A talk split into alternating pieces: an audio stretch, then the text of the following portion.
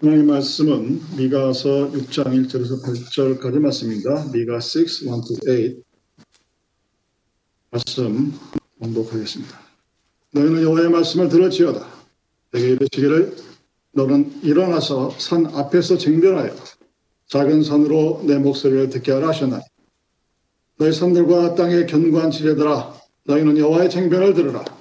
여호와께서 자기 백성과 쟁변하시며 이스라엘과 변론하실 것이라.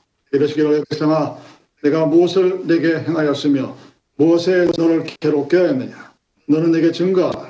내가 너를 애굽 땅에서 인도하여 내어 종노로 타는 집에서 성량하였고 모세와 아론과 미래함을 보내어 내 앞에 행하게 하였었느니라. 내 백성아 너는 모압 왕 발락에 꾀한 것과 오래 아들 발랍이 그에게 대답한 것을 추억하며 시팀에서부터 길갈까지의 일을 추억하라. 그리하면 나 여호와의 의롭게 행한 것을 알리라 하실 것입니다. 내가 무엇을 가지고 여호와 앞에 나가며 높으신 하나님께 경배할까? 내가 번제물 1년 된 송아지를 가지고 그 앞에 나갈까? 여호와께서 천천의 수양이나 만만의 강수 같은 기름을 기뻐하실까?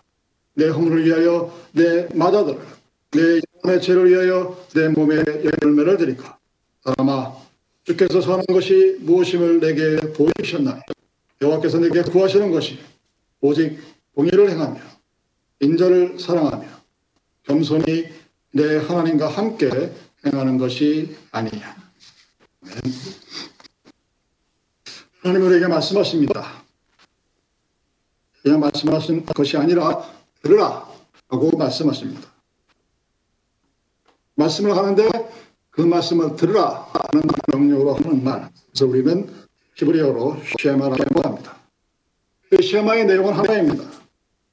하나님을 사랑하고 하나님의 말씀을 귀하게 여겨 묵상하며 순종하라. 이런 것이 이스라엘 백성아 너희는 들었지어다 하는 하나님의 말씀입니다. 하나님의 백성으로서 하나님의 뜻에 순종하고 하나님의 뜻에 맞게 그런 삶을 살라는 것입니다. 그럼 이스라엘 역사를 기록한 구약을 보면 하나님께서 지속적으로 들으라 하고 말씀하십니다. 하나님의 말씀을 귀로 듣고 마음으로 들으며 몸으로 들어야 한다고 합니다. 귀로 듣는 것, 말씀의 내용을 듣는 것입니다. 마음으로 듣는 것, 그 말씀을 내 마음에 새기는 것입니다. 그리고 몸으로 듣는 것은 하나님의 말씀에 순종하는 삶을 지금 이 시간 사는 것입니다. 하나님의 말씀에 전 인격적으로 순종하라 하는 것입니다. 어느 한 부분만 순종하는 것이 아니고 모든 것에 전 인격적으로 온전하고 완전한 모습으로 순종하라 하는 것이 하나님의 말씀입니다. 그런 말씀 자체가 이미 백성에게 복입니다. 말씀이 들려진다는 것은 이미 복을 받고 있다는 표시입니다. 근데 대부분의 사람들이 말씀이 주어지는데도 내가 말씀을 듣고 있는데도 그것이 복이라는 사실을 모릅니다. 왜냐하면 그 말씀 앞에 자신의 욕구와 욕망이 먼저 있기 때문입니다. 내 마음대로 하고 싶은데, 내 인생인데, 나를 사랑하고 싶은데 그 말씀이 거추장스럽다고 생각하는 것입니다. 이스라엘 백성들이 하나님께 예배하라 하는 말씀을 들었는데 그, 그 예배가 귀찮고 짜증나다고 말한 적이 적이 많습니다. 그만큼 사람의 마음이 왜곡되어 있다는 것입니다.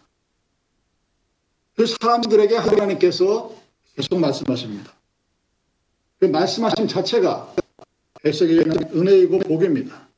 왜냐하면 하나님이 그 백성들 돌이키 아니하고 계속 쳐다보면서 새로운 삶을 살 수 있는 기회를 주는 것이 말씀이 전해지는 것이기 때문입니다. 비록 그것이 나를 책망하는 말씀일지라도 그것이 하나님의 말씀이라면 나에게는 복입니다. 왜냐하면 하나님이 나를 버리시면 아예 말씀을 하지 않으십니다. 하나님이 여러분을 버리시면 여러분들의 양심에 꺼리끼는 것이 없게 만들어 옵니다. 하나님이 여러분을 무시하면 여러분들은 하나님의 말씀 자체를 들을 수가 없게 됩니다. 이상에 끊어집니다. 계시가 중단되어집니다.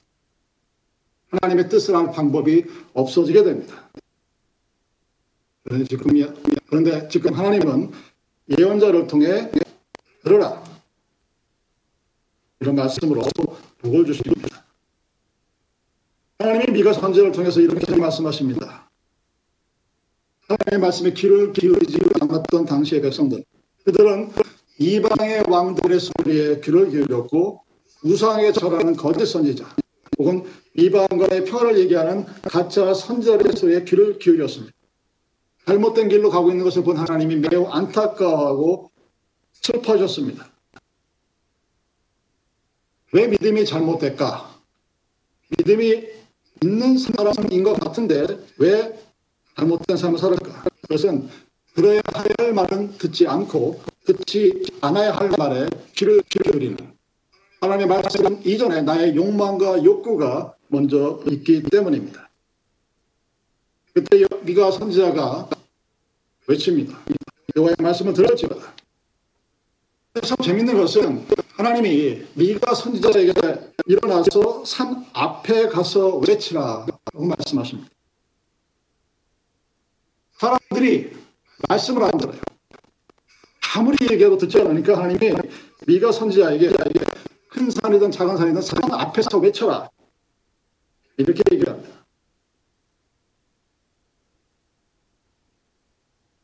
굉장히 재미있고 어떤 의미에서는 무서운 이야기이기도 합니다. 미가가 산과 견고한 땅이 하나님의 말씀을 들으라고 합니다. 마치 그 산과 땅이 귀를 갖고서 하나님의 말씀을 들을 수 있는 대상인 것처럼 인격체로 표현합니다.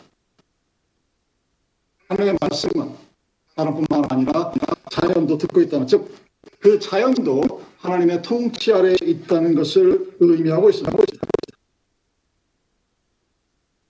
왜 하나님이 자연 앞에서 산 앞에서 들어가면서 외치라고 하실까요? 사람들이 듣지 않기 때문입니다. 그래서 그 하나님의 말씀을 들은 자연이 하나님과 사람 사이에 하나님이 살아계심을 증명합니다. 사람들은 생각합니다. 이가 is crazy guy. 들었을 거예요. 산 앞에서 아무도 없는 사람들 앞에서 그 앞에서 외치는 저, 저 허무맹랑하고 어처구니 없는 그 행위가 자연은 아무것도 듣지 못할 것이라는 사람들의 진의 짐작에 의해서 그들은 미가 선지자를 무시했습니다. 그런데 하나님은 아니라고 말씀하십니다. 하나님이 백성들에게 말씀하시면서 논쟁하실 것이라고 얘기합니다. 옳고 그름을 따지겠다고 얘기합니다. 결론이라고 번역되어진 discussion. 그래, 너희들이 잘했는지, 내가 잘했는지, 누가 못했는지, 누가 잘했는지 한번 따져보자. 하는 이야기입니다. 여러분, 말씀을 들을 때는 말씀을 들어라. 그러면 부드러운 분위기일 겁니다. 그런데 지금 하나님은 당시 백성들에게 변론해보자, 뭐 discussion 해보자 하는 이야기입니다. 만약 어느 날 하나님이 나 앞에 나타나서 hey, 너랑 나랑 한번 이야기 좀 한번 해보자. 누가 잘했나, 잘했나, 못했나. 그 분위기가 어떨 것 같습니까? 아, 정말 대략 난감일 것 같습니다. 우리 함께 토론해보자. 우리 함께 이야기해보자. 하나님이 백성들에게 질문하는 겁니다. 하나님이 백성을 사랑하셨습니다. 그런데 이스라엘 백성들은 하나님을 향해서 이렇게 되묻습니다. 왜 나의 우리를 괴롭게 하였느냐 원망합니다. 그래서 하나님이 그들에게 묻습니다. 그래? 하나님이 내가 너희들에게 무엇을 어떻게 괴롭하게 했는지 한번 말해 보라고 얘기합니다. 하나님은 사랑했음에도 불구하고 그 하나님의 사랑을 받은 이스라엘 백성들은 사랑한 적이 없다고 사랑받은 적이 없다고 은혜 받은 적이 없다고 나는 하나님 믿어서 잘된 일이 하나도 없다고 컴플레인하는 그들에게 이야기합니다. 말라기에도 같은 표현이 등장합니다. 하나님이 백성을 사랑한다고 하시는데 백성들은 하나님 하나님 언제 우리를 사랑했느냐 하고 묻습니다. 사람의 마음도 아프지인데 하나님은 더 아프시겠죠. 그래서 하나님이 말씀하십니다. 너희들을 자유롭게 하였고 평화 길로 인도하였고 애굽 땅에서 종으로 살던 사람들을 자유의 길로 인도하셨습니다. 그러기 위해서 모세와 아론과 미리암을 세워서 백성의 지도자로서 그들을 인도하셨습니다. 백성들이 괴로움을 괴로움을 괴로움을 미리 아셨고 그러나 그 백성들이 그 괴로움을 통해서 단련돼서 대세당 나라로서 우뚝 서게 될 것이라는 그리고 이스라엘 괴롭혔던 애굽은 벌을 받게 될 것이라는 것을 그들은 알았고 또 그들은 지켜봤습니다. 그 광야 생활 중에 얼마나 어려운 일이 많았습니까? 먹을 것이 없었고 마실 물이 없었습니다. 근데 그때마다 하나님이 만나를 내려주시고 반석에서 돌에서 생수가 솟게 하셨습니다. 하나님은 이런 사실을 기억하는데 그 은혜를 받은 백성들은 기억을 하지 못합니다. 여러분 기억한다는 것이 바로 믿음을 회복하는 겁니다. 여러분 신약 성경을 몇 번 읽으셨으면 한번 기억해 보시고 한번 말씀을 되돌아보십시오. 무슨 말씀을 계속 하셨을까? 반복적으로 되풀이되는 친구에게 말씀이 있습니다. 하나님이 하셨던 일을 기억하라. 믿음을 회복하라. 세 단어로 얘기하면 이 단어입니다. 기억하라. remember. 회복하라. recover. 그리고 돌아오라는 얘기입니다. 하나님 은혜를 기억하고 감사하라는 얘기죠. 은혜를 기억하고 감사하는 사람. 그 사람이 바로 믿음이 회복되어진 사람입니다. 백성들이 가는 길에 사람들의 방해도 있었습니다. 모아방 발락이 발람을 시켜서 이스라엘을 저주하게 했습니다. 하나님이 그 저주를 막으셨죠. 하나님 백성들에게 시땀에서 길갈까지 그 가나안 땅을 정복하게 하셨습니다. 하나님의 백성들에게 행하신 모든 것들이 의롭게 행하신 것이었습니다. 그런데 정작 이스라엘 백성들은 그 하나님을 의로운 자로 여기지 않았습니다. 왜냐하면 그들 자신이 의롭지 않았기 때문에 그 하나님 자체를 의로운 자로 볼 수가 없었던 것입니다. 그래서 하나님이 말씀하시는 겁니다. 그래 한번 따져보자. 누가 잘해? 너희들이 나에게 complain 하는데 그 complain이 옳은 것인지 그런 것인지 한번 따져보자. 하나님이 우리에게 주신 이유가 무엇일까라고 생각하십니까? 그것은 하나님의 은혜, 내가 과거에 입었던 그 은혜를 생각하게 하시는 것입니다.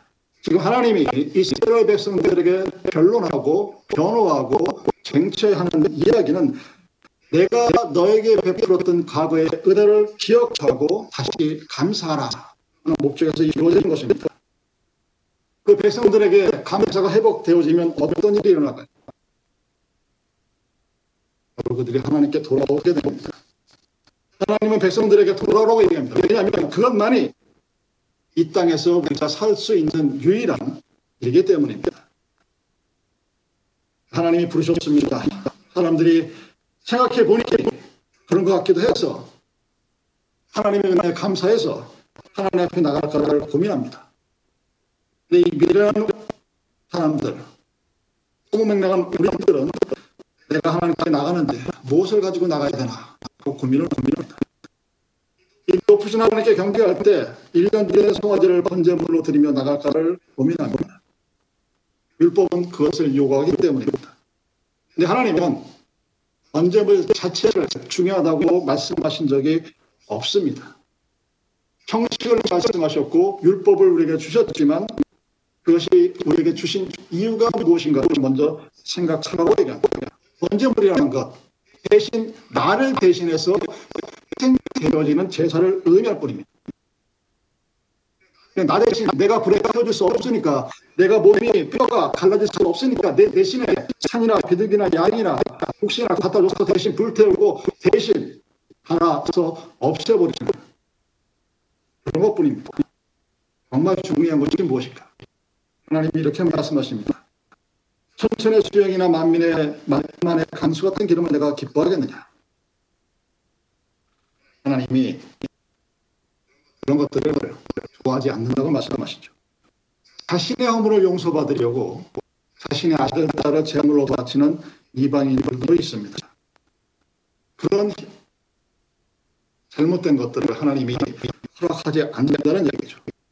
형식을 중요시 여기는 것은 분명합니다. 그러나 그 형식 안에 올바른 내용이 갖춰지지 않는 것은 하나님과의 뜻이 아니라는 사실입니다. 하나님께서 말씀하십니다. 선한 것이 무엇인지 하나님께서 미가 선지에게 보이십니다. 하나님께서 사람들에게 구하시는 것이 있습니다. 무엇을 구하십니까? 공의를 행하는 것, 인자를 사랑하는 것, 겸손하게 하나님과 함께 하는 것. 하나님이 요구하시는 것은 번제물이 아니라 번제물의 형식이 아니라 하나님을 향한 사람들의 진실한 마음입니다. 진실한 마음이 없다면 믿음이 없다면 그 어떤 형식도 무의미하게 되는 것입니다. 하나님은 백성들에게 하나님의 은혜를 기억하고 감사해서 하나님의 재단에 나오는 진실한 마음을 가지고 하나님께 나오기를 원하십니다. 지금 우리들에게도 그 마음을 원하십니다. 주일이니까 코로나 때문에 갈 데가 없으니까가 아니라 지난 일주일간 지난 3기간 동안 나에게 베풀어 주신 그 은혜를 기억하고 그 은혜에 감사해서 하나님께 가고자 하는 그 마음을 원하시는 것입니다. 지금 이 시대 입장에서 살고 있는 우리들이 과연 하나님의 말씀에 귀를 기울이고 말할 수 있을까? 이 시대의 교회와 목회자들과 성도들이 과연 하나님의 말씀에 귀를 기울이고 있는가? 우리가 만약 하나님의 말씀에 귀를 기울이지 않는다면, 듣지 못한다면 하나님은 땅과 산과 바다를 향해서 우리들에게 말을 들어라 라고 말씀하실 것입니다. 그리고 우리들을 향하여서 말씀을 전하시는 것이 아니라 그래 너와 내가 한번 한번 discussion 한번 해보자. 누가 잘했나 누가 못했나. 그 discussion 안에는 그 변론 안에는 물론 책망도 포함되어 있습니다. 그 책망은 여러분 사실 굉장히 두려운 것입니다. 그래서 하나님이 우리에게 돌아오기를 원하시는 것입니다. 당신과의 관계가 회복되기를 원하십니다. 그 회복의 방법은 번제물의 숫자와 횟수에 달려 있지 않습니다. 양에 달려 있지 않습니다. 그 회복, 리커버리는 우리가 진실하게 하나님 앞에 나아갈 때 가능합니다. 정의를 사랑하고 행하는 것. 힘들고 지친 사람들에게 하나님의 인자하심을 베푸는 것. 나를 내려놓고 하나님 앞에 겸손하게 나아가는 것. 우리가 어떤 마음으로 주일 예배에 참석하는지 하나님은 알고 계십니다.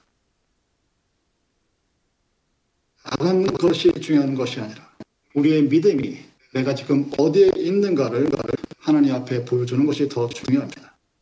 여러분, 출발이 무엇인지 아십니까? 바로 하나님이 나를 사랑하셨다 하는 것을 아는 것입니다. 많은 사람들이 하나님이 나를 사랑한다 그 말씀의 선포에 안심반의합니다. 내 신앙의 출발은 그 말씀의 선포에 맞아 하나님이 나를 사랑하셨지 하는 것을 아는 것으로 시작합니다. 안다는 것은 언더스탠딩이 아닙니다. 억셉트입니다. 받아들이는 겁니다. 마음으로 받아들이는 겁니다. 내 마음속에 하나님께서 나에게 대한 그 사랑에 대한 감사가 생겨나고 그 감사의 표현이 나타나는 것이 신앙의 모습입니다. 그래서 하나님을 사랑하게 됩니다. 왜? 하나님이 나를 먼저 사랑한 것을 알기 때문에 하나님을 사랑하게 됩니다. 어디서 누구부터 누구로부터 시작이 되었고 어떻게 반응이 되고 어떻게 프로세싱 되고 어떻게 finalize 되는지가 분명 분명합니다. 하나님이 나를 먼저 사랑하셨고 내가 그 사랑을 알고 그 사랑에 반응해서 하나님을 사랑하게 되는 것입니다. 그래서 내가 하나님을 사랑하는 것이 아니라 하나님이 나를 먼저 사랑하셨다는 사실을 우리가 알아야 합니다. 하나님이 우리를 사랑하셨다. 어떤 의미이냐면 하나님이 나를 우리들을 받아주겠다는 말씀입니다. 우리의 무엇을 받아주실까요? 하나님 앞에 나갈 때 사람들이 생각이 생깁니다. 신앙이 없거나 하나님의 뜻을 대충 하는 사람들은 눈에 보이는 것이 하나님 앞에 보여질 것이라고 생각합니다. 그래서 사람들 앞에 보여지는 것이 하나님의 믿음의 척도라고 생각합니다. 근데 그것은 very limited action, 아주 제한적인 행동입니다. 그래서 하나님께 예배를 드리고 경배할 때 재물을 생각합니다. 그래서 고민합니다. 하나님도 보시고 사람도 보인 그것에 대해서 하나님이 기뻐하실 것이라고 착각합니다. 자기가 좋아하는 것을 드리면 하나님이 기뻐하실 것이라는 착각 속에 빠져 삽니다. 그래서 외형주의가 되고 형식주의가 되고 하나님을 믿는데 세상 사람과 전혀 다르지 않는 모습으로 갈 수밖에 없게 됩니다. 하나님이 원하시는 것이 무엇일까요? 그것은 내 자신입니다. myself, my life. 내 삶 자체를 하나님이 받기를 원하십니다. 하나님이 여러분의 소유한 무엇인가를 내놓다고 11조 내놓는다고 해서 하나님이 좋아하실까요? 아니요. 하나님은 우리의 존재를 원하십니다. 내가 가진 소유가 아무리 많아도 나 자신만은 못하는 것입니다. 우리가 살고 있는 이 21세기 자본주의 세대라 할지라도 그 이 자본주의 세대 속에서 소유를 갖고 포지션을 가지고 사람을 판단한다 할지라도 하나님 앞에서는 그것은 아무것도 아닙니다. 많은 사람들이 세상에 있는 것을 가지기 위해서 사람을 속이고 속이고 속합니다. 사기도 칩니다. 아주 질 나쁜 사기꾼들이 가난한 사람들을 등쳐서 돈을 빼먹습니다. 자본주의 사회에서 그것은 아주 너무나 자주 일어납니다. 그래서 많은 사람들이 경제적인 어려움에 처하게 되죠. 스스로 자기 목숨을 버리는 미련한 선택을 하는 것도 그것이 그들에게는 그만큼 중요하기 때문입니다. 이 세상은 물질주의가 지배합니다. 그래서 우리도 혼란스럽습니다. 믿는 사람에게는 여러분 하나님이 믿는 분이 믿는 사람입니다. 하나님이 예배를 통해서 우리에게 찾는 것은 여러분이 드리는 11조가 아니고 여러분이 드리는 시간이 아니라 여러분 자신입니다. 하나님은 우리와 함께하고 싶어 하십니다. 언제 어디서나 어디서나 어디서 애니에요. 우리를 품으시고 사랑을 우리들과 함께하고 싶습니다. 하나님이 우리를 사랑하는 것 여러분 그것이 하나님의 굿워크예요. 하나님의 선하신 일입니다. 그래서 우리에게 그 하나님께서 보이신 그 선함이 있습니다. 왜? 하나님이 우리를 사랑하셨고 우리는 그 사랑을 받았기 때문입니다. 그래서 우리가 할 수 있는 것이 무엇이냐?